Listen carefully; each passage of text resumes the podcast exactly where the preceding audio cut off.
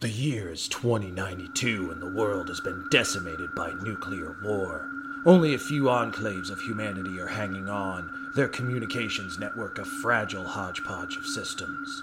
Only one vestige of the old world remains, frequently intruding on the survivors' desperate communiques.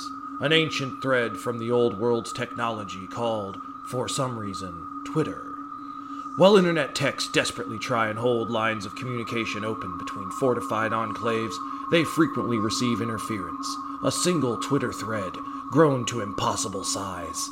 These brave survivors have no idea what TI was or how it somehow still matters to the mindless AI creating accounts to argue about whether or not someone named Vic would succeed in something called a lawsuit.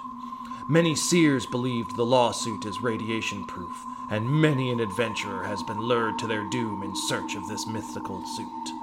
In one corner of the eastern seaboard, a wizened figure sits in his bunker, surrounded by fine volumes of books from a lost age. Despite the destruction of the world, he continues in his mission.